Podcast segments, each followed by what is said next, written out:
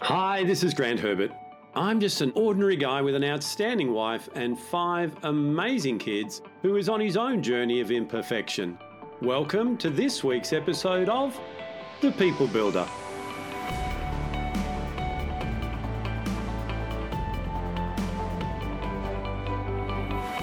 Do you find the constant change exhausting?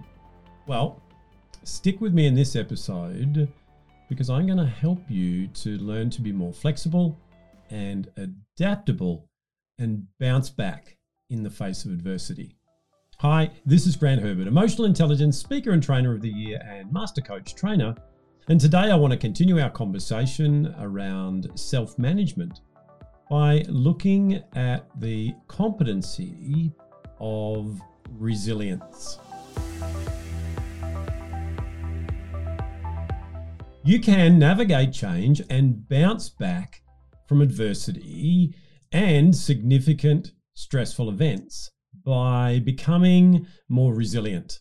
The problems with most people is that they carry a negative self image and they're averse to change because they believe when they change, things will be uncomfortable and therefore they won't be able to do it.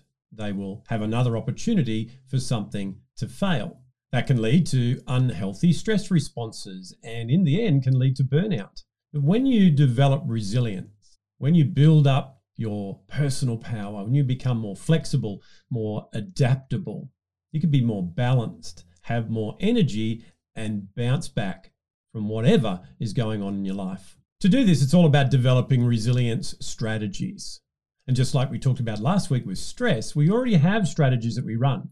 So if our strategies to handle change and adversity are not currently serving us, what we need to do is identify those and then shift to something that's going to give you more power. To do that, it starts with having clarity around your purpose. What is it that you are doing and why?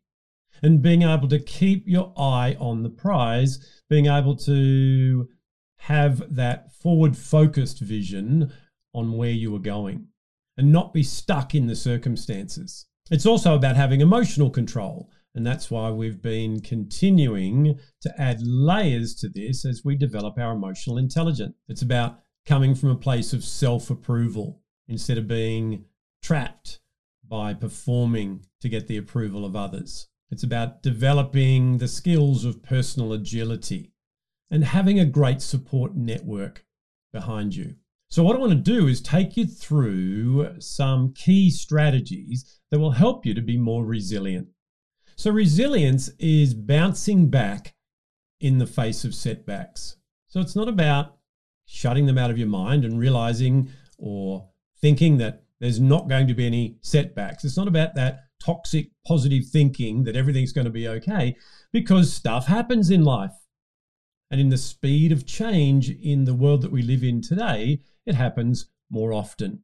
One of the things I love to do is to help people around that word change and see what effect that's having on them. Some people just need to hear the word change and it sends them into a bit of a spin. So, even shifting the language and the dialogue around what you believe change is and therefore what it means will help you to be able to handle situations in a more measured way. The first strategy that I love to use is one that I call a perspective check, where we can have a look at a situation in our logical brain and bring things back to their true perspective. So we look at something that's happened or something that is about to happen, a change in our life. And what we do a lot of times is we go to the end of that in terms of the worst case scenario. And that's where our mind ruminates and our thinking patterns based on our conditioning and what we feel about ourselves and our ability to handle these sort of situations will determine our state. Then we make decisions out of that state which are not going to serve us, and they either prompt us to do things that are going to keep us from the change, so we are adverse to it, or we go into the change without having key understandings of what next steps to take. So, by putting things back into their right perspective, we have a clear path ahead of us and a brain that's ready to make good decisions. So, the first thing we do is ask ourselves that first question of what is the worst thing that could happen? And getting clear on that worst thing. I love how Richard Branson, when he was asked what was the biggest risk he's ever taken in his life, he says, I've never taken a risk. Now, when you look at a lot of the things that he's done, you're thinking, are you sure you understood the question? But what he said was to explain that is that if the worst case scenario was that I was to die and I'm okay with death, then I haven't taken a risk at all. So, by having a look at the worst case scenario, it does two things. It allows us to get clear on our ability to be able to handle that worst case scenario. But the second thing it does is allows us to then ask this second question. And that is, what is the best thing that could happen? By focusing on what the best thing is, now we've got a gap between the worst thing and the best thing.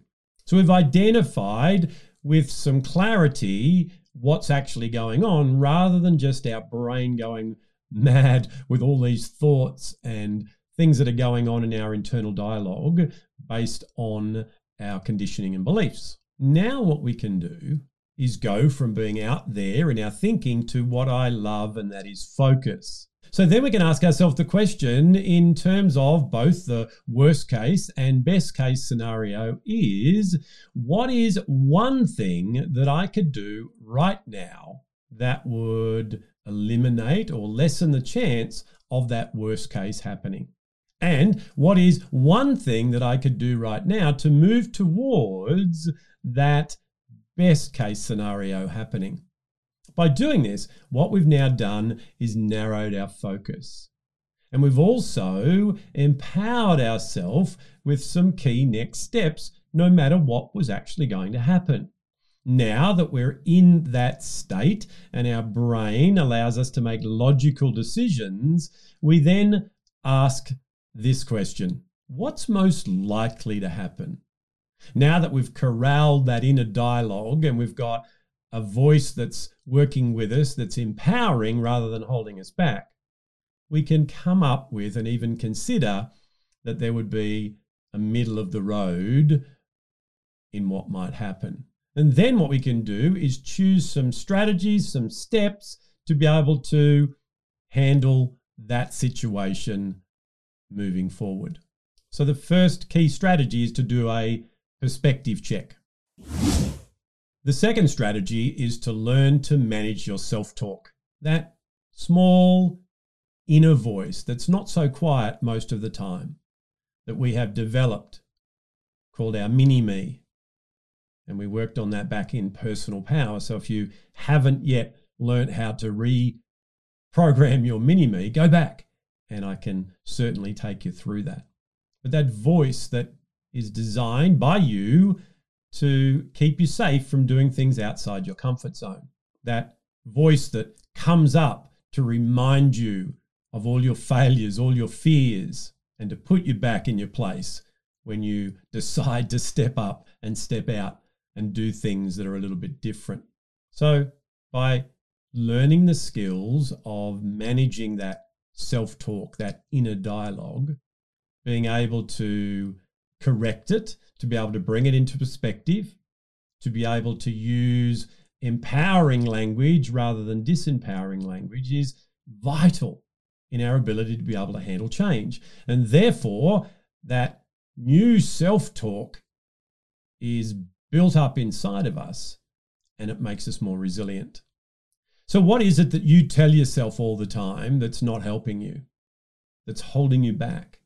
What are the thoughts that come up that you entertain rather than push back and replace with more empowering thoughts? The third strategy in building up our resilience is rest and renewal. There's nothing better than empowering your body and your mind to be able to handle setbacks. As we said, it's not about setbacks never happening, they are there, it's inevitable. However, the more our body and our mind is ready to be able to handle those, the less the negative effect. So, looking at your current habits, looking at your sleep hygiene, looking at you being able to relax and take rests. Have a look at that. Where are you right now? What's one thing that you could do today to feel more rested, to build up your reserves so that you had the energy to be able to handle things when they pop up? And the fourth strategy is asking for help. We talked about this last week when we were looking at stress management. Asking for help is a strength, not a weakness. And it's a powerful strategy to build up resilience, just like every other competency in social and emotional intelligence. Resilience is built up day by day. It's not something that you have or you don't have. So the goal for me is to become a little more resilient each and every day by changing simple things in my life. And by asking for help, I can have people in my life who will let me know when I'm out of whack, when I'm out of balance, when I'm burning the candle at both ends. By asking people to help me in the things that I'm doing, I can keep that energy reserve. So, to ask for help, we need to firstly recognize the fact that we are worthy of getting help. And we need to overcome that performance trap, that fear of what people might think if we were to ask for help. So, once again, resilience is all about key strategies that are employed in conjunction with all the competencies we've dealt with so far. So that's why I take you on a journey where we go through self awareness and we build up that emotional self awareness. We become accurate in assessing where we are in the competencies and we develop a strong level of personal power and escape that approval addiction. That means when we get into self management, we can and will actually employ the strategies that I've been taking you through. So, resilience is not about hardening up, it's about learning practical skills to be able to meet challenges as they arise and then to navigate through those challenges, coming out the other side even stronger and ready for the challenges ahead. Well, that's it from me for another week. Join me again next week as we continue on this journey of self management by learning the skills of personal agility. I'll see you then. Well, hey, did you like that? Did you get something out of that that you can use in your life right now? I really hope that you did. If you like this episode, why not share it on your social media? And head over to my website, grantherbert.com where you can register to join the conversation. So until next time, stay safe, enjoy being who it is that you were created to be without worrying what others expect you to be. I'll see you then.